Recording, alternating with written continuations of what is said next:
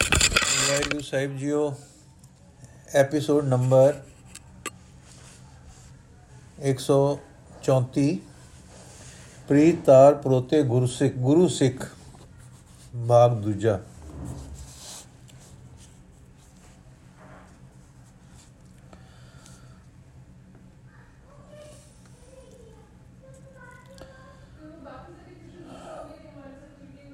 ਆਖ ਗੁਆਲ ਅਸਾ ਮਨੋ ਨਾ ਵਿਸਾਰਿਆ।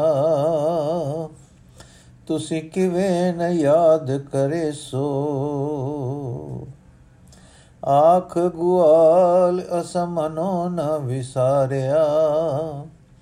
ਤੁਸੀਂ ਕਿਵੇਂ ਨ ਯਾਦ ਕਰੇ ਸੋ।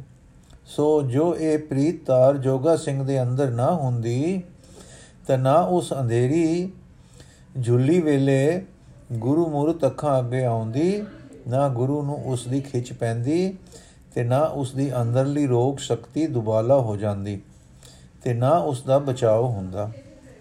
ਇਹ ਅਸੂਲ ਗੁਰਸਿੱਖੀ ਦਾ ਡੂੰਘਾ ਦਿਲ ਦੇ ਕੇ ਸਮਝਣ ਵਾਲਾ ਹੈ। ਸਾਡੇ ਵਿੱਚ ਪੱਛਮੀ ਵਿਦਿਆ ਦੀ ਹਨੇਰੀ ਝੁੱਲ ਪਈ ਹੈ। ਜਿਕੂ ਪੱਛਮ ਇਸੇ ਹਨੇਰ ਹੇਠ ਇਸੇ ਹਨੇਰੀ ਹੇਠ ਨਾਸਤਕਤਾ ਵੱਲ ਤੁਰ ਪਿਆ ਸੀ, ਉਸੇ ਤਰ੍ਹਾਂ ਅਸੀਂ ਟੁਰ ਪਏ ਹਾਂ।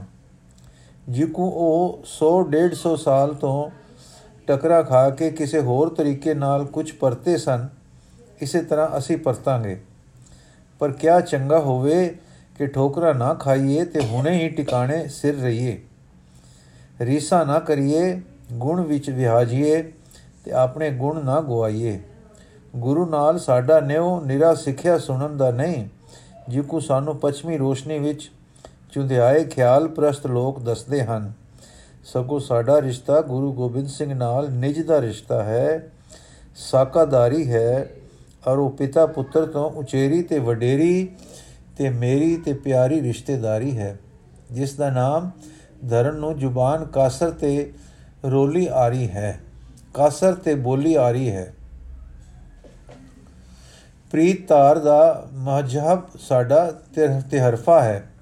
ਪਹਿਲਾ, ਅਸਾਂ ਜਗਤ ਨੂੰ ਕਰਤਾਰ ਦਾ ਜਾਣ ਕੇ ਕਰਤਾਰ ਨੂੰ ਪਿਆਰ ਕਰਨਾ ਹੈ। ਪਿਆਰ ਦਾ ਵਿਦਤ ਸਰੂਪ ਹੈ ਪ੍ਰੀਤਮ ਨੂੰ ਯਾਦ ਰੱਖਣਾ। ਸੋ ਜਗਤ ਵਿੱਚ ਰਹਿ ਕੇ ਅਸਾਂ ਕਰਤਾਰ ਨੂੰ ਨਹੀਂ ਭੁੱਲਣਾ। ਇਹੋ ਹੀ ਸਾਡਾ ਰਾਗ ਪ੍ਰੇਮ ਹੈ ਤੇ ਇਹੋ ਹੀ ਸਾਡਾ ਵਿਰਾਗ ਹੈ। ਹਾਂ, ਕਰਤਾਰ ਨੂੰ ਯਾਦ ਰੱਖਣ ਵਿੱਚ ਅਸੀਂ ਉਸ ਨਾਲ ਰਾਗ ਰੱਖਦੇ ਹਾਂ। ਤੇ ਜਗਤ ਨਾਲ ਸਾਡਾ ਸੁੱਤੇ ਵਿਰਾਗ ਹੁੰਦਾ ਜਾਂਦਾ ਹੈ। ਹਾਂ, ਅਸਾਂ ਉਸ ਨੂੰ ਨਿਜ ਦਾ ਸੱਜਣ ਤੇ ਆਪਣੇ ਅੰਗ ਸੰਗ ਸਮਝਣਾ ਹੈ। ਜਿਵੇਂ ਗੁਰਬਾਣੀ 'ਚ ਹੈ ਸਾਜਣੜਾ ਮੇਰਾ ਸਾਜਣੜਾ ਨਿਕਟ ਖਲੋਇੜਾ ਮੇਰਾ ਸਾਜਣੜਾ ਸਾਜਣੜਾ ਮੇਰਾ ਸਾਜਣੜਾ ਨਿਕਟ ਖਲੋਇੜਾ ਮੇਰਾ ਸਾਜਣੜਾ ਨੰਬਰ 2 ਕਰਤਾਰ ਨੂੰ ਯਾਦ ਰੱਖਦੇ ਹੋਏ ਜਗਤ ਦੀ ਵਰਤੋਂ ਵਿੱਚ ਦੁੱਖਾਂ, ਸੁੱਖਾਂ, ਖਖੇੜਾ, ਬਖੇੜਾ ਵਿੱਚ ਅਸਾਂ ਹੁਕਮ ਪਛਾਣਨਾ ਹੈ। ਅਸਾਂ ਕੁੜਨਾ ਨਹੀਂ, ਗਾਬਰਨਾ ਨਹੀਂ, ਅਸਾਂ ਖੁਸ਼, ਸ਼ਾਂਤ ਹੁਕਮ ਵਿੱਚ ਖੇਡਣਾ ਹੈ। ਇਹੋ ਸਾਡਾ ਤਪ ਹੈ, ਇਹੋ ਸਾਡੀ ਤਤਿਖਿਆ ਹੈ। ਨੰਬਰ 3 ਅਸੀਂ ਪ੍ਰੀਤ ਤਾਰ ਬਿਨ ਆਪਣੇ ਮਨੁੱਖੀ ਅਮਲੀ ਵਰਤਾਰੇ ਲਈ ਕਿਸੇ ਸੁਨਤਾ ਸੁਨਤਾ ਦਾ, ਕਿਸੇ ਖਿਆਲੀ ਮਨਫੀਅਤ ਦਾ ਆਸਰਾ ਨਹੀਂ ਲੈਣਾ। ਅਸਾਂ ਆਪਣੇ ਗੁਰੂ ਨੂੰ ਜਿਸ ਨੂੰ, ਜਿਸ ਨੇ ਮਨੁੱਖ ਹੋ ਕੇ ਮਨੁੱਖਾਂ ਵਿੱਚ ਵਿਚਰ ਕੇ ਉੱਚੇ ਸੁੱਚੇ ਨਮੂਨੇ ਸਾਨੂੰ ਦਿਖਾਏ ਤੇ ਸਿਖਾਏ, ਪ੍ਰੀਤ ਤਾਰ ਵਿੱਚ ਆਪਣੇ ਨਾਲ ਪਰੋਈ ਰੱਖਣਾ ਹੈ। ਜੇ ਸਾਡਾ ਆਦਰਸ਼ ਗੁਰੂ ਹੋਵੇਗਾ, ਤਾਂ ਅਸੀਂ ਨੀਵੇਂ ਖਿਆਲੀ ਨਹੀਂ ਹੋਵਾਂਗੇ। ਜੇ ਸਾਡੀ ਗੁਰੂ ਨਾਲ ਪ੍ਰੀਤ ਹੋਵੇਗੀ ਤਾਂ ਉਹ ਅੰਗ ਸੰਗ ਰਹੇਗਾ। ਜੇ ਸਾਡੇ ਅੰਦਰ ਪ੍ਰੀਤ ਤਾਰ ਲੱਗੀ ਹੋਵੇਗੀ, ਤਾਂ ਗੁਰੂ ਨੂੰ ਵੀ ਸਾਡੀ ਖਿੱਚ ਪਵੇਗੀ ਤੇ ਇਹ ਵੀ ਨਿਭੀ ਵੇਲੇ ਆਦਰਸ਼ ਦਾ ਚੇਤਾ ਤੇ ਗੁਰੂ ਵੱਲੋਂ ਸਾਡੀ ਲਗਾਤਾਰ ਖਿੱਚ ਨਾਲ ਆਈ ਵਡੇਰੀ ਤਾਕਤ ਦੀ ਮਦਦ ਸਾਨੂੰ ਵਿਜੇਮਾਨ ਰੱਖਿਆ ਕਰੂ। ਗੁਰੂ ਕਲਗੀਆਂ ਵਾਲੇ ਗੁਰੂ ਨਾਨਕ ਦੀ ਪ੍ਰੀਤ ਤਾਰ ਤੇ ਆਦਰਸ਼ ਨੂੰ ਸਾਹਮਣੇ ਰੱਖ ਕੇ ਉਹਨਾਂ ਦੇ ਦੱਸੇ ਹੁਕਮ ਮੁਜਬ ਅਸਾਂ ਅੰਕ ਇੱਕ ਵਾਲੇ ਅਮਲ ਵਿੱਚ ਟੁਰੇ ਰਹਿਣਾ ਹੈ। ਹਾਂ ਜੀ, ਸਾਨੂੰ ਗੁਰੂ ਨੇ ਇੱਕ ਗੱਲ ਦੱਸੀ ਹੈ, ਜੋ ਅਸਾਂ ਕਦੇ ਨਹੀਂ ਭੁੱਲਣੀ। ਉਹ ਹੈ, ਗੁਰਾਂ ਇੱਕ ਦੇ 부ਝਾਈ ਸਭਨਾ ਜੀਆਂ ਕਾ ਇੱਕ ਦਾਤਾ। ਸੋ ਮੈਂ ਵਿਸਰ ਨ ਜਾਈ, ਗੁਰਾਂ ਇੱਕ ਦੇ 부ਝਾਈ ਸਭਨਾ ਜੀਆਂ ਕਾ ਇੱਕ ਦਾਤਾ, ਸੋ ਮੈਂ ਵਿਸਰ ਨ ਜਾਈ। ਅਸਾਂ ਰਿਖੀ ਨੂੰ ਮਾੜਾ ਨਹੀਂ ਕਹਿਣਾ, ਪਰ ਉਹਨਾਂ ਦੇ ਤਜਰਬੇ ਤੋਂ ਸਿੱਖਿਆ ਲੈਣੀ ਹੈ। ਜੇ ਉਹਨਾਂ ਦਾ ਹਿਰਦਾ ਪ੍ਰੀਤਾਰ ਨਾਲ ਗੁਰੂ ਗੋਬਿੰਦ ਸਿੰਘ ਜੀ ਨਾਲ ਬੱਧਾ ਹੁੰਦਾ, ਉਹ ਜੋਗਾ ਸਿੰਘ ਹੋ ਜਾਂਦੇ। ਅਤੇ ਜੋਗਾ ਸਿੰਘ ਜੀ ਜੇ ਆਦਰਸ਼ਹੀਨ ਹੁੰਦੇ ਆਪਣੇ ਆਦਰਸ਼ ਨਾਲ ਪ੍ਰੀਤਾਰ ਵਿੱਚ ਪਰੋਤੇ ਹੋਏ ਨਾ ਹੁੰਦੇ, ਨਿਸ਼ਚੈ ਸੀ ਕਿ ਕਦੇ ਨਾ ਵਰਦੇ ਉਹ ਰਿਖੀ ਵਾਂਗੂ ਹੋ ਜਾਂਦੇ। ਸੋ ਸਜਣੋ, ਦੇਖਣਾ, ਫੋਕੇ ਤੇ ਵਹਿਮੀ ਉਪਦੇਸ਼ਕਾਂ ਦੇ ਵਾਕ ਨਾ ਸੁਣਨੇ। ਗੁਰੂ ਗੋਬਿੰਦ ਸਿੰਘ ਨਾਲ ਸਿੱਖ ਦਾ ਸਾਖ ਨਿਜ ਦਾ ਜਾਤੀ ਸਾਖ ਹੈ। ਆਪਣਾ ਰਿਸ਼ਤਾ ਹੈ। ਅਸੀਂ ਪ੍ਰੀਤ ਤਾਰ ਨਾਲ ਉਸ ਨਾਲ ਪਰੋਤੇ ਹਾਂ। ਉਹ ਸਾਡਾ ਆਦਰਸ਼ ਹੈ। ਰੱਬੀ ਰੱਬੀ ਹੁਕਮ, ਰੱਬੀ ਰਜ਼ਾ, ਰੱਬੀ ਪਿਆਰ, ਰੱਬੀ ਪਵਿੱਤਰਤਾ, ਰੱਬੀ ਖੇੜੇ, ਜਮਾਲ ਜਲਾਲ ਦਾ ਆਦਰਸ਼ ਅਸਾਂ ਉਹਨਾਂ ਤੋਂ ਸਿੱਖਣਾ ਹੈ, ਉਹਨਾਂ ਵਿੱਚ ਵੇਖਣਾ ਹੈ ਤੇ ਉਹਨਾਂ ਨਾਲ ਪ੍ਰੀਤ ਤਾਰ ਪਰੋਤੇ ਰਹਿਣਾ ਹੈ ਤੇ ਐਉਂ ਸਾਂਝੀਵਾਲ ਰਹਿਣਾ ਹੈ। ਪਿਤਾ ਹਮਾਰੇ ਪ੍ਰਗਟੇ ਮਾਜ ਪਿਤਾ ਪੁੱਤਰਲ ਕੀਨੀ ਸਾਂਝ ਕਉ ਨਾਨਕ ਜੋ ਪਿਤਾ ਪਤੀ ਨੇ, ਪਿਤਾ ਪੁੱਤ ਏਕ ਰੰਗਲੀ ਨੇ ਪਿਤਾ ਹਮਾਰੇ ਪ੍ਰਗਟੇ ਪ੍ਰਗਟੇ ਮਾਜ ਪਿਤਾ ਪੁੱਤਰਲ ਕੀਨੀ ਸਾਂਝ। ਕਉ ਨਾਨਕ ਜੋ ਪਿਤਾ ਪਤੀ ਨੇ, ਪਿਤਾ ਪੁੱਤ ਏਕ ਰੰਗਲੀ ਨੇ ਅਸੀਂ ਫੇਰ ਇੱਕ ਵੇਰ ਉਪਰਲੇ ਆਦਰਸ਼ਾਂ ਨੂੰ ਦੁਹਰਾਉਂਦੇ ਹਾਂ। ਨੰਬਰ ਪਹਿਲਾ, ਇਹ ਜਗ ਸੱਚੇ ਕੀ ਹੈ ਕੋਠੜੀ? ਸੱਚੇ ਕਾ ਵਿਚਵਾਸ। ਇਹ ਜਗ ਸੱਚੇ ਕੀ ਹੈ ਕੋਠੜੀ? ਸੱਚੇ ਕਾ ਵਿਚਵਾਸ। ਪੁਨਾ, ਆਪ ਸਤ ਕੀਆ ਸਭ ਸਤ? ਆਪ ਸਤ ਕੀਆ ਸਭ ਸਤ? ਰਚਨਹਾਰ ਸਚ ਹੈ ਤੇ ਉਸ ਦੀ ਰਚਨਾ ਦਰੁਸਤ ਹੈ। ਗਲਤ ਨਹੀਂ। ਕੋਈ ਭੁੱਲ ਇਸ ਜਗਤ ਦਾ ਕਾਰਨ ਨਹੀਂ। ਸਗੋਂ ਤਿਸ ਪ੍ਰਭ ਤੇ ਸਗਲੀ ਉਤਪਤ ਹੈ ਤੇ ਜਗਤ ਦੁਖ ਰੂਪ ਨਹੀਂ। ਸੱਚੇ ਦਾ ਘਰ ਹੈ, ਦੁੱਖ ਹੈ, ਸੱਚੇ ਨੂੰ ਭੁੱਲ ਜਾਣਾ, ਝੂਠ ਵਿੱਚ ਪੈ ਜਾਣਾ।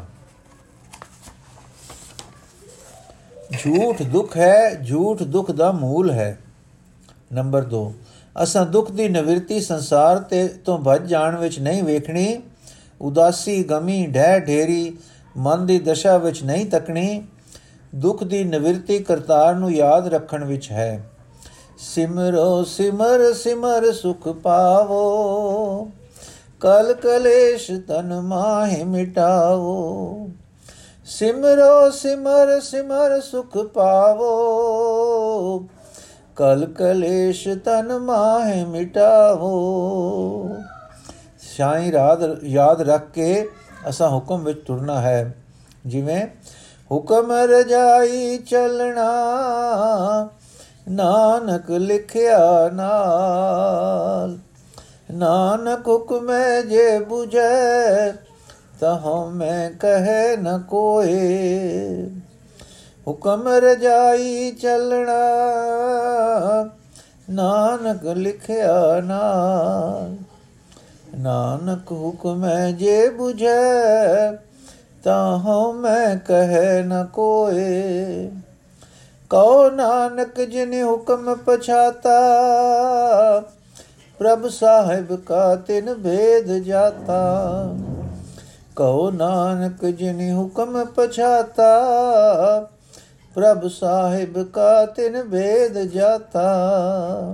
ਨੰਬਰ 4 ਤੇ ਹੁਕਮ ਮੰਨਣ ਵਿੱਚ ਔਕੜਾਂ ਵੇਲੇ ਆਦਰਸ਼ ਆਪਣੇ ਕਲਗੀਧਰ ਜੀ ਦਾ ਰੱਖਣਾ ਹੈ, ਤੇ ਉਹਨਾਂ ਨਾਲ ਪ੍ਰੀਤ ਤਾਰ ਨਾਲ ਪਰੋਤੇ ਨਿਜ ਦਾ ਰਿਸ਼ਤਾ ਕਾਇਮ ਰੱਖਣਾ ਹੈ।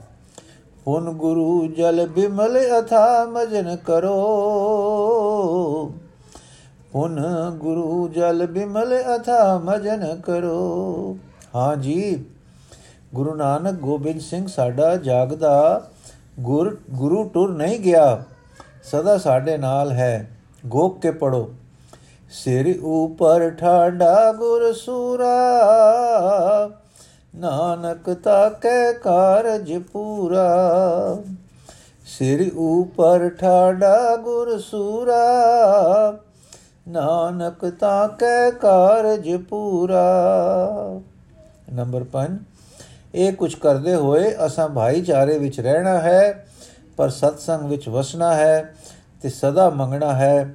ਸਾਧ ਸੰਗ ਪ੍ਰਭ ਦੇਹੋ ਨਿਵਾਸ, ਸਰਬ ਸੁਖ ਨਾਨਕ ਪਰਗਾਸ। ਸਾਧ ਸੰਗ ਪ੍ਰਭ ਦੇਹੋ ਨਿਵਾਸ, ਸਰਬ ਸੁਖ ਨਾਨਕ ਪਰਗਾਸ। ਹੁਣ ਅਸੀਂ ਅਗਲੀ ਸਾਖੀ ਸ਼ੁਰੂ ਕਰਾਂਗੇ। ਇਹਦਾ ਇੱਕ ਭਾਗ ਅੱਜ ਪੜਾਂਗੇ ਕਲਗੀਆਂ ਵਾਲੇ ਦੇ ਆਦਰਸ਼, ਪ੍ਰੀਤਮ ਆਦਰਸ਼। ਸੂਚਨਾ, ਹੇਠ ਲਿਖੀ ਬਾਤਚੀਤ ਸ਼੍ਰੀ ਕਲਗੀਧਰ ਜੀ ਦੇ ਆਦਰਸ਼ਾਂ ਨੂੰ ਕੁਝ ਸਮਝਣ ਦੇ ਯਤਨ ਵਿੱਚ ਲਿਖੀ ਗਈ ਸੀ। ਕਲਗੀਆਂ ਵਾਲੇ ਦੇ ਆਦਰਸ਼, ਪ੍ਰੀਤਮ ਆਦਰਸ਼। ਇੱਕ ਸੂਫੀ ਫਕੀਰ ਰੇਲ ਵਿੱਚ ਸਫ਼ਰ ਕਰ ਰਹੇ ਸਨ। ਇੱਕ ਵੱਡੇ ਸਟੇਸ਼ਨ ਤੇ ਗੱਡੀ ਜੋ ਠਹਿਰੀ ਤਾਂ ਇੱਕ ਚਿੱਟੇ ਬਸਤਰਾਂ ਵਾਲੇ ਗੰਭੀਰ ਸੱਜਣ ਜੋ ਸਿੰਘ ਮਾਲੂਮ ਹੁੰਦੇ ਸਨ, ਹਨ, ਉਹ ਕਮਰੇ ਵਿੱਚ ਆ ਚੜੇ ਸਕਲ, ਸ਼ਕਲ ਸੂਰਤ ਨੂਰਾਨੀ ਵੇਖ ਕੇ ਸੂਫੀ ਜੀ ਨੇ ਸਿੰਘ ਹੁਰਾਂ ਨੂੰ ਬੜੇ ਆਦਰ ਨਾਲ ਆਪਣੇ ਸਾਹਮਣੇ ਬਾਰੀ ਦੇ ਨਾਗ ਲਾਗੇ ਬਿਠਾ ਲਿਆ। ਸੁਖ ਸਾਂਦ ਪੁੱਛੀ ਤੇ ਚੰਗਾ ਸਤਕਾਰ ਦਿੱਤਾ। ਇੰਨੇ ਨੂੰ ਇੱਕ ਦੋ ਹੋਰ ਮੁਸਾਫਰ ਆ ਬੈਠੇ ਤੇ ਰੇਲ ਟੁਰ ਪਈ। ਇਸ ਤੋਂ ਅੱਗੇ ਜੋ ਸਟੇਸ਼ਨ ਆਇਆ ਸੋ ਜੰਕਸ਼ਨ ਸੀ ਤੇ ਰੇਲ ਨੇ ਇੱਥੇ ਕੋਈ ਘੰਟਾ ਖੜੋਣਾ ਸੀ, ਕਿਉਂਕਿ ਸਾਹਮਣੇ ਆਉਣ ਵਾਲੀ ਗੱਡੀ ਦੇਰੀ ਨਾਲ ਆ ਰਹੀ ਸੀ। ਇਸ ਕਰਕੇ ਇਸ ਨੂੰ ਹੋਰ ਵੀ ਅਟਕਣਾ ਪੈ ਗਿਆ। ਇਸ ਵੇਲੇ ਤੱਕ ਸੂਫੀ ਤੇ ਸਿੰਘ ਜੀ ਦੀਆਂ ਕੁਝ ਕੁਝ ਗੱਲਾਂ, ਬਾਤਾਂ ਛਿੜ ਪਈਆਂ ਸਨ। ਦੋਵੇਂ ਧਿਰਾਂ ਵਿਦਵਾਨ ਸਨ ਤੇ ਮਹਾਂਪੁਰਖਾਂ ਦੇ ਸਤਕਾਰ ਕਰਨ ਵਾਲੀਆਂ ਸਨ। ਇਸ ਕਰਕੇ ਆਪੋ ਵਿੱਚ ਚੰਗੇ ਪਿਆਰ ਨਾਲ ਖਿਆਲਾਂ ਦਾ ਵਟਾਂਦਰਾ ਹੋਣ ਲੱਗ ਪਿਆ। ਇਥੋਂ ਤਾਂ ਕਿ ਕੇਸਾਂ ਦੇ ਬਾਰੇ ਗੱਲ ਛਿੜ ਪਈ। ਤਾਂ ਸੂਫੀ ਜੀ ਨੇ ਕਿਹਾ ਕਿ ਅਸੀਂ ਲੋਕ ਆਪ ਦੇ ਸਿਰ ਤੇ ਕੇਸ ਵੇਖ ਕੇ ਖੁਸ਼ ਹੁੰਦੇ ਹਾਂ। ਸਾਡੇ ਮਜਬ ਵਿੱਚ ਕੇਸ ਚੰਗੇ ਮੰਨੇ ਹਨ।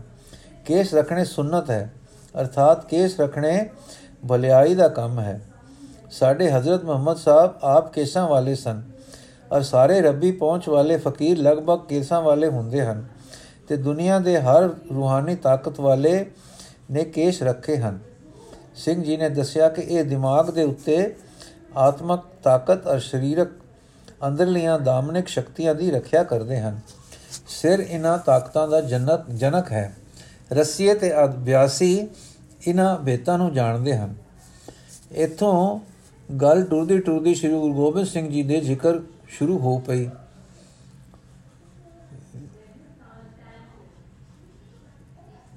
ਸ੍ਰੀ ਗੁਰੂ ਗੋਬਿੰਦ ਸਿੰਘ ਜੀ ਦੇ ਜ਼ਿਕਰ ਸ਼ੁਰੂ ਹੋ ਪਏ। ਸੂਫੀ ਜੀ ਬੋਲੇ, ਸਿੰਘ ਜੀ, ਸ੍ਰੀ ਗੁਰੂ ਗੋਬਿੰਦ ਸਿੰਘ ਸਾਹਿਬ ਕਸਫ ਸਨ। ਇਸ ਵਿੱਚ ਕਲਾਮ, ਸੰਸਾ ਨਹੀਂ।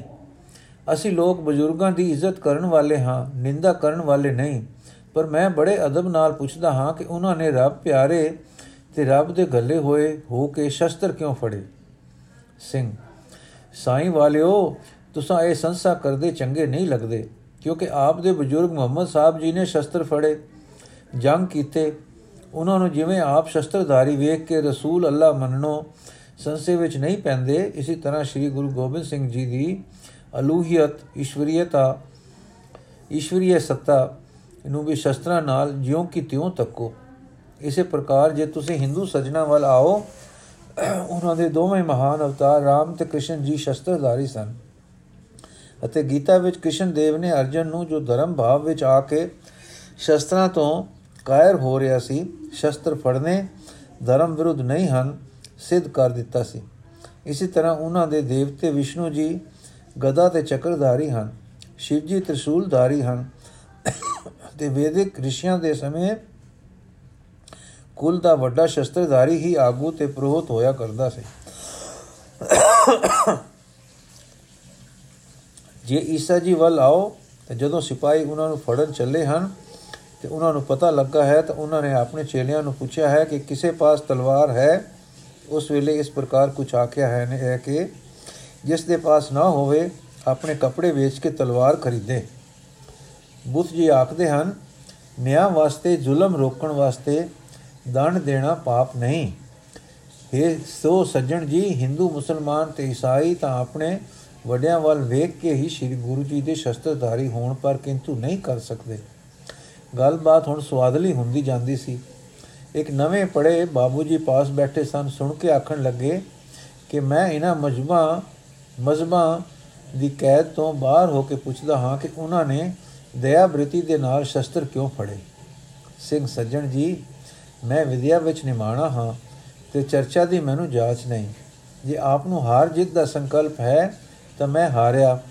ਜੇ ਆਪ ਅਸਲੀਅਤ ਸੱਚ ਨੂੰ ਆਪਣੇ ਆਤਮਾ ਦੇ ਸੁਖ ਲਈ ਮਾਲੂਮ ਕਰਨਾ ਚਾਹੁੰਦੇ ਹੋ, ਤਾਂ ਜੋ ਮੇਰੇ ਆਤਮਾ ਵਿੱਚ ਸੁਖ ਹੈ, ਉਸ ਦਾ ਕੁਝ ਵਿਸਤਾਰ ਕਰ ਸੁਣਾਉਂਦਾ ਹਾਂ।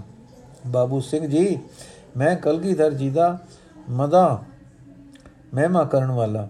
ਹਾਂ, ਪਰ ਕਿਸੇ ਹੋਰ ਨੁਕਤੇ ਤੋਂ ਉਹਨਾਂ ਨੇ ਸਾਡੇ ਦੇਸ਼ ਦੀ ਧਰਮ ਦੀ, ਸਾਡੀ ਬਹੁ ਬੇਟੀਆਂ ਦੀ ਰੱਖਿਆ ਕੀਤੀ। ਉਹਨਾਂ ਨੇ ਸਰਵੰਸ ਵਾਰਿਆ, ਆਪਾ ਵਾਰਿਆ, ਸਾਨੂੰ ਸੁਖ ਦਿੱਤਾ। ਉਹਨਾਂ ਦੀ ਨਜ਼ੀਰ ਜਗਤ ਵਿੱਚ ਉਹ ਆਪ ਹਨ। ਪਰ ਮੇਰਾ ਨੁਕਤਾ ਖਿਆਲ ਹੋਰ ਹੈ। ਮੈਂ ਆਪਣੇ ਨਿਰਣੇ ਕਰਨ ਲਈ ਤੇ ਸੱਚ ਦੀ ਪ੍ਰਾਪਤੀ ਲਈ ਪੁੱਛਦਾ ਹਾਂ ਕਿ ਪੈਗੰਬਰਾਂ ਅਵਤਾਰਾਂ ਤੋਂ ਵਧੇਕ ਧਰਮੀ ਹੋ ਕੇ ਉਹਨਾਂ ਨੇ ਧਰਮ ਦੇ ਨਾਲ ਤਲਵਾਰ ਕਿਕੂ ਠੀਕ ਜਾਤੀ। ਸਿੰਘ ਆਪ ਨੂੰ ਪਤਾ ਹੈ ਕਿ ਹਿੰਦੁਸਤਾਨ ਦੇ ਸਾਰੇ ਧਰਮਾਂ ਦਾ ਇਹ ਨਿਚੋੜ ਹੈ ਕਿ ਧਰਮ ਦੀ ਪ੍ਰਾਪਤੀ ਵਾਸਤੇ ਘਰ-ਬਾਰ ਛੱਡ ਕੇ ਜੰਗਲ ਵਿੱਚ ਇਕਾਂਤ ਹੋ ਕੇ ਅਭਿਆਸ ਕਰਨਾ ਹੀ ਰਸਤਾ ਹੈ। ਚਾਹੇ ਜਦੋਂ ਵਿਰਾਗ ਹੋ ਜਾਏ, ਟੁਰ ਪਵੋ। ਤੇ ਚਾਹੇ ਉਮਰਾ ਦੇ ਪਿਛਲੇ ਪਹਿਰੇ। ਬੁੱਧ, ਜੈਨ, ਸੰਨਿਆਸ, ਵੈਸ਼ਨਵ, ਸ਼ੈਵ, ਹਰ ਮਤ ਦਾ ਰਤਾ ਰਤਾ ਫ਼ਰਕ ਹੈ, ਪਰ ਲਗਭਗ ਹਰ ਇੱਕ ਵਿੱਚ ਤਿਆਗ ਦਾ ਉਪਦੇਸ਼ ਹੈ। ਪਰੰਤੂ ਗੁਰੂ ਜੀ ਨੇ ਗ੍ਰਸਥ ਵਿੱਚ ਰਹਿਣਾ ਤੇ ਫਿਰ ਮੁਕਤੀ ਨੂੰ ਪ੍ਰਾਪਤ ਕਰ ਲੈਣਾ ਸਿਖਾਇਆ। ਹੁਣ ਗ੍ਰਸਤੀ ਇੱਕ ਕਮਾਮ ਤਾਂ ਨਹੀਂ ਨਾ ਕਰਦਾ। ਜ਼ਿਮੀਦਾਰ, ਵਪਾਰ, ਵਪਾਰੀ, ਕਾਰੀਗਰ, ਨੌਕਰ ਸਭੇ ਗ੍ਰਸਤੀ ਹਨ। ਇਹ ਸਾਰੇ ਤਾਂ ਗ੍ਰਸਤ ਵਿੱਚ ਮੁਕਤ ਹੋ ਸਕਦੇ ਹਨ। ਪਰ ਸਿਪਾਹੀ ਵੀ ਤਾਂ ਗ੍ਰਸਤੀ ਹੈ। ਜੋ ਸਿਪਾਹੀ ਗੁਰੂ ਨਾਨਕ ਦੇ ਤਰੀਕੇ ਵਿੱਚ ਰੱਬ ਨੂੰ ਨਹੀਂ ਪਾ ਸਕਦਾ, ਤਾਂ ਧਰਮ ਦਾ ਤਰੀਕਾ ਅਧੂਰਾ ਰਹਿ ਗਿਆ। ਇਸ ਕਰਕੇ ਗੁਰੂ ਜੀ ਨੇ ਸਿਪਾਹੀ ਹੋ ਕੇ ਵੀ ਰੱਬੀ ਰੰਗ ਵਿੱਚ ਰਹਿਣਾ ਦੱਸ ਦਿੱਤਾ। ਤੁਸੀਂ ਵੇਖ ਲਓ ਸਿੱਖਾਂ ਵਿੱਚ, ਛਿੰਬੇ, ਜੁਲਾਹੇ, ਮੋਚੀ ਤਰਖਾਨ ਲੁਹਾਰ, ਰਾਜ, ਮਿਸਤਰੀ, ਕਿਰਤੀ, ਮਜ਼ਦੂਰ, ਕਾਰੀਗਰ, ਵਪਾਰੀ, ਨੌਕਰ, ਸਿਪਾਹੀ, ਰਾਜ, ਹਰ ਤਬਕੇ, ਹਰ ਪੈਸੇ, ਹਰ ਕਮਾਮ ਦੇ ਲੋਕ ਹਨ। ਤੇ 2 250 ਬਰਸ ਕੁੱਲ ਗੁਰੂ ਗੋਬਿੰਦ ਸਿੰਘ ਜੀ ਨੂੰ ਬੀਤਿਆ ਹੈ ਤੇ ਉਹਨਾਂ ਨੂੰ ਉਹਨਾਂ ਦੀ ਉਮਤ ਵਿੱਚ ਸਾਰੇ ਕਮਾਮਾਂ ਦੇ ਲੋਕ ਹਨ ਜਿਸ ਕਰਕੇ ਇਸ ਨਿੱਕੀ ਜਿਹੀ ਗਿਣਤੀ ਨੂੰ ਲੋਕ ਕੌਮ تسلیم ਕਰਦੇ ਹਨ ਤੇ ਇਹ ਸਾਰੇ ਕਿਰਤ ਕਰਦੇ ਹਨ ਗ੍ਰਸਤੀ ਹਨ ਤੇ ਫਿਰ ਮੁਕਤੀ ਦਾ ਮਾਰਗ ਇਹਨਾਂ ਦਾ ਮੁੱਖ ਪ੍ਰਯੋਜਨ ਹੈ ਬਾਬੂ ਪਰ ਜੇ ਉਹ ਸ਼ਸਤਰ ਨਾ ਫੜਦੇ ਤਾਂ ਕੀ ਹਰਜ ਸੀ ਸਿੰਘੇ ਆਪ ਮੰਨਦੇ ਹੋ ਕਿ ਸਮੇਂ ਦੀ ਲੋੜ ਸੀ ਦੇਸ਼ ਵਿਪਤਾ ਵਿੱਚ ਸੀ ਔਰੰਗਜ਼ੇਬ ਤੇ ਉਸਦੇ ਹਾਕਮਾਂ ਨੇ ਧਰਮ ਦੀ ਆਜ਼ਾਦੀ ਵਿੱਚ ਦਖਲ ਦਿੱਤਾ ਸੀ। ਮੰਦਰ ਢਾਉਣੇ ਮੱਲੋ ਮੱਲੀ ਧਰਮ ਬਦਲਨੇ, ਇਹ ਵਤੀਰਾ ਰਾਜ ਨੇ ਧਾਰ ਲਿਆ ਸੀ। ਧਰਮ ਦੀ ਆਜ਼ਾਦੀ ਇਨਸਾਨ ਦਾ ਹੱਕ ਹੈ, ਇਸ ਨੂੰ ਬਚਾਉਣ ਲਈ ਅਤੇ ਮਜ਼ਲੂਮਾਂ ਦੀ ਰੱਖਿਆ ਲਈ ਸ਼ਸਤਰ ਫੜੇ। ਪਰਜਾ ਦੁਖੀ ਸੀ। ਨਿੱਕੇ ਹਕਮ ਤੇ ਅਜ਼ਾਰੇਦਾਰ ਪਰਜਾ ਨੂੰ ਦੁੱਖ ਦਿੰਦੇ ਸਨ। ਉਹਨਾਂ ਦੀ ਰੱਖਿਆ ਕਰਨੀ ਸੀ। ਇਸ ਲਈ ਧਰਮ ਯੁੱਧ ਕੀਤਾ। ਆਪਣੇ ਲੋਭ ਲਾਲਚ ਰਾਜ ਭਾਗ ਪਿੱਛੇ ਨਹੀਂ। ਸੋ ਉਹਨਾਂ ਦਾ ਸ਼ਸਤਰ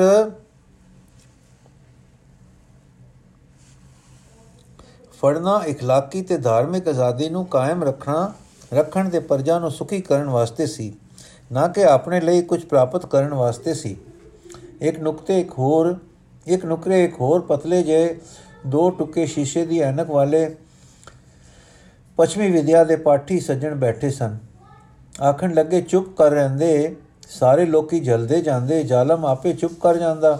ਅੰਤ ਜ਼ੁਲਮ ਆਪ ਡੁੱਬਦਾ ਹੈ, ਸਹਿਣ ਵਾਲਾ ਅਸੂਲ ਤੇ ਖੜਾ ਰਹੇ। ਜਾਨ ਦੇ ਦੇਵੇ, ਪਰ ਅੱਗੋਂ ਹੱਥ ਨਾ ਚੁੱਕੇ। ਸਿੰਘ, ਤੁਹਾਡਾ ਮਤਲਬ ਹੈ ਕਿ ਅਸੂਲ ਤੇ ਕੁਰਬਾਨ ਹੁੰਦਾ ਜਾਵੇ, ਕਾਇਰ ਹੋ ਕੇ ਤਨ ਰੱਖਿਆ ਦੀ ਖਾਤਰ ਅਸੂਲ ਨਾ ਛੱਡੇ, ਪਰ ਮੁਕਾਬਲਾ ਵੀ ਨਾ ਕਰੇ। ਐਨਕ ਵਾਲਾ, ਹਾਂ ਜੀ ਜੀ ਹਾਂ। ਸਿੰਘ ਜੀ, ਠੀਕ ਹੈ ਤੇ ਬਹੁ ਠੀਕ ਹੈ। ਇਹ ਤਰੀਕਾ ਰਦਣ ਵਾਲਾ ਨਹੀਂ, ਸਤਕਾਰਯੋਗ ਹੈ। ਪਰ ਕੀ ਤੁਸੀਂ ਮੰਨਦੇ ਹੋ ਕਿ ਸਾਨੂੰ ਦਰਦਵੰਦ ਦੁਖੀਆਂ ਦੀ ਰੱਖਿਆ ਕਰਨੀ ਚਾਹੀਏ? ਐਨਕ ਵਾਲਾ ਜੀ ਹਾਂ।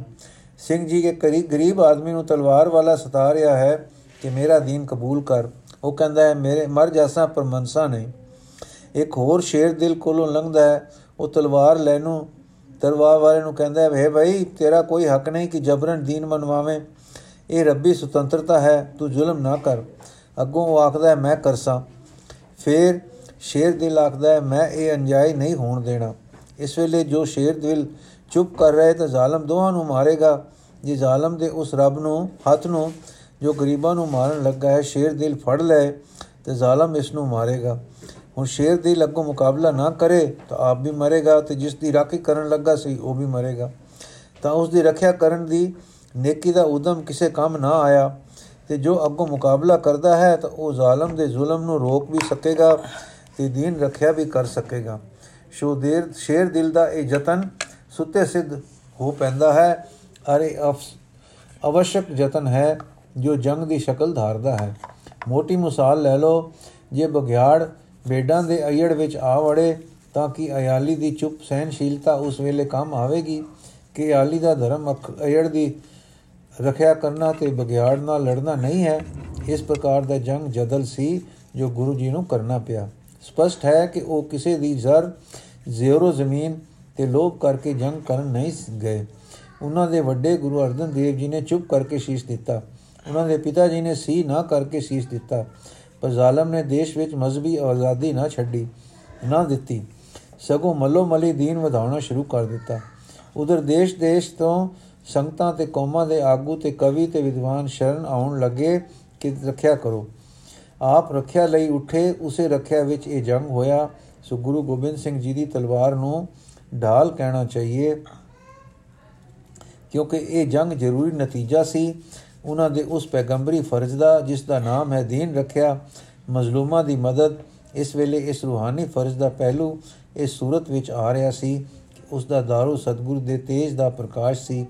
ਜੰਗ ਹੋ ਪੈਣਾ ਤਾਂ ਸਮੇਂ ਦੀ ਲੋੜ ਲੋੜ ਲੋੜ ਦੀ ਇੱਕ ਗੱਲ ਹੈ।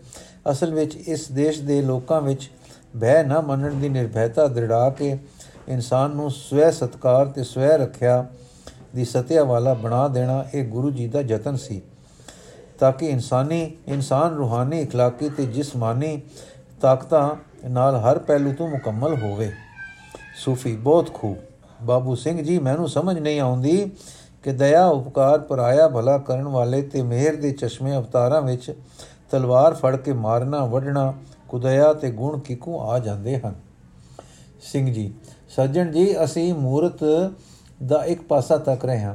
ਮੇਰੀ ਜਾਚੇ ਤੁਹਾਨੂੰ ਬੁਲਬੁਲ ਦੀ ਆਵਾਜ਼ ਚੰਗੀ ਲੱਗਦੀ ਹੈ, ਪਰ ਉਕਾਬ ਦੀ ਸਦ ਸਦ ਬਦਸੂਰਤ ਦਿਸਦੀ ਹੈ। ਤੋੜੇ, ਤੋਤੇ ਦੀ ਮੂਰਤ ਤੁਸਾਂ ਨੂੰ ਖੂਬਸੂਰਤੀ ਲੱਗਦੀ ਹੈ, ਪਰ ਚਿੱਤਰੇ ਦੀ ਮੂਰਤ ਬਦਸੂਰਤੀ। ਮਾਫ ਕਰਨਾ, ਆਪ ਦਾ ਖਿਆਲ ਯਥਾਰਥ ਨਹੀਂ। ਜਿਕੂ ਗਵਈਏ ਦੀ ਸੁਰ ਸੋਹਣੀ ਹੈ ਇੱਕੋ ਹੀ ਬਿਜਲੀ ਦੀ ਕੜਕ ਸੁੰਦਰ ਹੈ, ਪਰ ਅਸੀਂ ਅਜੇ ਉਹਨੇ ਨਹੀਂ ਉਹਨੇ ਉੱਚੇ ਨਹੀਂ ਹੋਏ ਕਿ ਉਸ ਸੁੰਦਰਤਾ ਦਾ ਰਸ ਲੈ ਸਕੀਏ। ਗਵਈਏ ਦਾ ਗਾਉਣ ਸੁਣਨ ਲੱਗੇ ਸਾਨੂੰ ਡਰ ਨਹੀਂ ਆਉਂਦਾ। ਸੋ ਇਸ ਦੇ ਸਵਾਦ ਨੂੰ ਅਸੀਂ ਮਾਣ ਸਕਦੇ ਹਾਂ।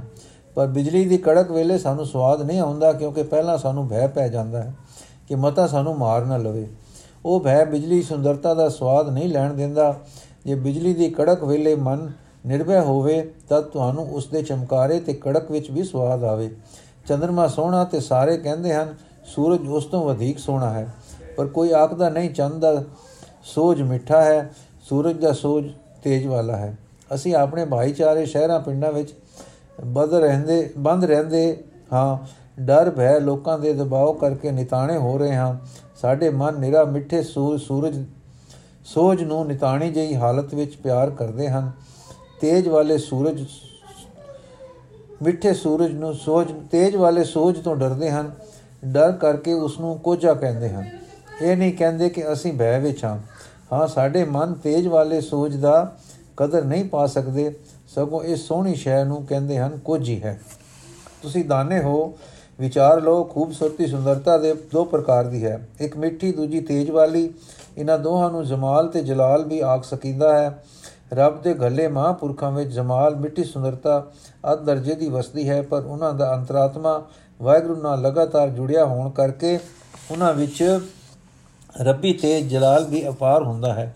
ਮਿੱਠੀ ਸੁੰਦਰਤਾ ਦਾ ਉਹਨਾਂ ਦਾ ਪਿਆਰ, ਤਰਸ, ਮਿੱਠਤ, ਕੁਰਬਾਨੀ, ਸੁਰਤ, ਸੀਰਤ, ਮੇਲ ਜੋਲ, ਮਿਹਰ, ਕਿਰਪਾ ਤੋਂ ਸਦਾ ਪਈ ਦਿਸਦੀ ਹੈ, ਪਰ ਤੇਜ ਹਰ ਵੇਲੇ ਨਹੀਂ ਦਿਸਦਾ। ਉਹਨਾਂ ਦਾ ਆਪਣੇ ਅੰਦਰ ਦਾ ਟਿਕਾਓ ਸਦਾ ਅਜੂਕ ਤੇਜ ਵਾਲਾ ਹੁੰਦਾ ਹੈ। ਕਦੇ ਗੱਲ ਵਿੱਚ, ਕਦੇ ਚਰਚਾ ਵਿੱਚ, ਕਦੇ ਦੂਸਰਿਆਂ ਦੇ ਪਾਪ ਦਗਤ ਕਰਨ ਵਿੱਚ ਇਹ ਤੇਜ ਪ੍ਰਕਾਸ਼ ਪਾਉਂਦਾ ਹੈ। ਕਦੇ ਬਦੀ ਤੇ ਅਸੂਲ ਤੇ ਜੂ ਜੂ ਜੋ ਸੰਸਾਰ ਵਿੱਚ ਫੈਲ ਗਿਆ ਹੁੰਦਾ ਹੈ ਤੇ ਨੇਕੀ ਨੂੰ ਦਬ ਲੈਣ ਵਿੱਚ ਪ੍ਰਬਲ ਹੋ ਜਾਂਦਾ ਹੈ, ਤਦੋਂ ਇਹ ਤੇਜ ਸ਼ਸਤਰਾਂ ਦੀ ਦਮਕ ਵਿੱਚ ਆ ਦਿਸਦਾ ਹੈ।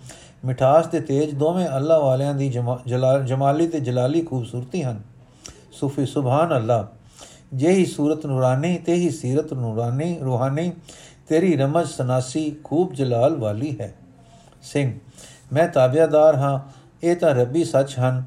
ਮੇਰਾ ਇਸ ਵਿੱਚ ਕੀ ਹੈ? ਐਨਕਾ ਵਾਲਾ, ਸਿੰਘ ਜੀ, ਆਪ ਦੀ ਗੁਫ਼ਤਗੂ ਕਾਬਲੇ ਕਦਰ ਹੈ ਤੇ ਮੇਰਾ ਸੰਸਾ ਢੇਰ ਸਾਰਾ ਦੂਰ ਹੋ ਗਿਆ ਹੈ, ਪਰ ਕਿਰਪਾ ਕਿਰਪਾ ਪਰ ਕਿਰਿਆ ਆਪ ਚੰਗਾ ਸਮਝਦੇ ਹੋ। ਕਿ ਆਪ ਚੰਗਾ ਸਮਝਦੇ ਹੋ ਕਿ ਸੰਸਾਰ ਵਿੱਚ ਜੰਗ ਜਦਲ ਸਦਾ ਰਹਿਣੇ ਚਾਹੀਦੇ ਹਨ? ਹੁਣ ਬਾਕੀ ਦੀ ਸਾਖੀ ਅਸੀਂ ਕੱਲ ਪੜਾਂਗੇ ਜੀ। ਵਾਹਿਗੁਰੂ ਜੀ ਕਾ ਖਾਲਸਾ, ਵਾਹਿਗੁਰੂ ਜੀ ਕੀ ਫਤਿਹ।